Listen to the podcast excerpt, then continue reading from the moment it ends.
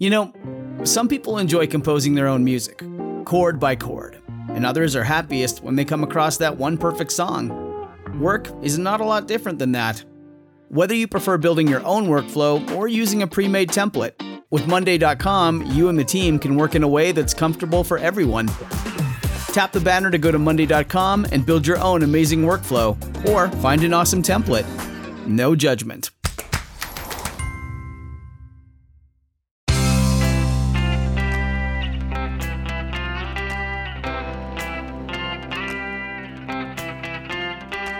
Changing your life one story at a time. This is the Chicken Soup for the Soul podcast with editor in chief, Amy Newmark. Hey, it's Amy Newmark with two more inspirational stories for you from our new book, one that's creating quite a buzz, and that is Chicken Soup for the Soul The Empowered Woman. I love this book because even if you're already feeling pretty confident and courageous and happy with how you're running your life, you can probably use even more of that feeling. And there's nothing like 101 stories from women supporting each other sharing their most personal, revealing moments and their best advice and wisdom. Today's stories are about not waiting around for someone else to fix something or to make something happen, but just doing it ourselves in full view of our children. Molly England, for example, was stranded in Houston after Hurricane Harvey with her children, waiting for the planes to start flying again because they were moving to Long Island near New York City right then. Her husband had already started his new job a few weeks before, and Molly and the kids were waiting for the relocation company to move them. So, after living through four days of the storm, Molly didn't want to wait for the airports to reopen and for seats to become available on planes. So she decided to pack up their three kids and the dog and drive to New York instead. She wanted the kids to get there in time to start the new school year with their classmates. As Molly drove, she kept in touch with her mother in Los Angeles, and her mother figured out where they would need a hotel and booked it for them each night. They would check in, grab a quick dinner, and go to sleep early so they could be back in the car and on their way first thing in the morning. Normally, she says, they would have those epic meltdowns that parents are so familiar with but this time they rose to the occasion, probably recognizing what a big deal this was that their mother was driving them all the way to New York by herself. Along the way, they visited friends in Dallas. They spent the night in the beautiful historic college town of Terre Haute, Indiana, which the kids loved. They had a great time picnicking in Columbus, Ohio. And then they watched as the scenery changed as they headed east. They spent their final night in Bedford, Pennsylvania. That last day of their trip, it was thrilling to cross over bridges and through tunnels and see the Statue of Liberty and the immense New York City skyline. And they made it in time to register for the first day of school. Molly says that as a mom, there had been times when she wondered who she was now that she was a mother of three. But this trip reminded her that she was still the brave, and independent woman that she had been before she became mommy. Of course, being an empowered woman means having a healthy dose of humility too.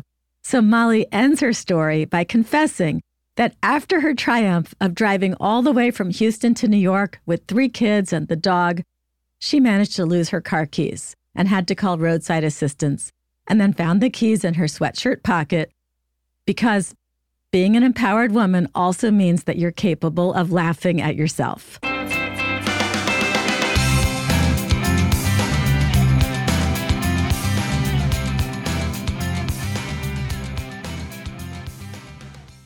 So, what Molly did was huge. But sometimes we find our empowerment and we set a great example for our children in the everyday things too. Melinda Dunlap Fillingham tells us that she was sitting at the kitchen table, squinting to read some small print because the overhead light was out. When Melinda's daughter Hope came in and asked why her mom was sitting in the dark, Melinda explained that it was a weird light bulb and she was waiting for Hope's father to change it.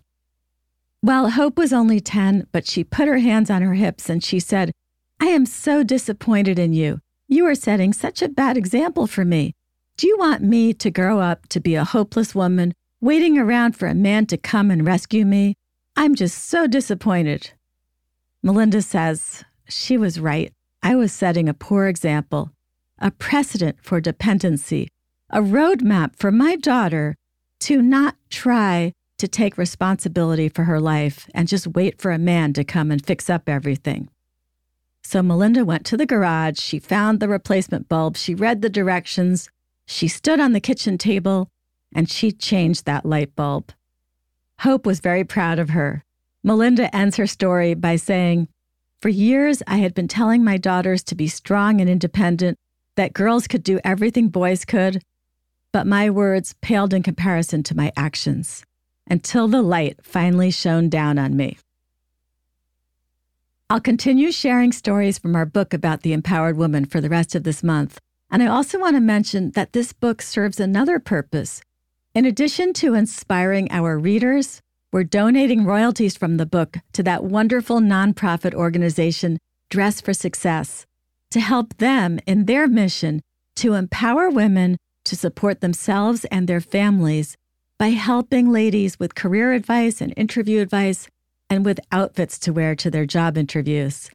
I'm Amy Newmark. Thanks for joining me today on the Chicken Soup for the Soul podcast. Please remember to subscribe to it on whatever podcast app you use so that each new episode will be automatically downloaded into your phones or computers. Come back for our next episode when we'll talk to Jenny Pavlovic who describes what it was like to be one of the only women getting a PhD in biomedical engineering at her university. We'll talk about women in engineering, and then we'll talk about Jenny's other passion, which is rescuing dogs, including the one she rescued from Hurricane Katrina.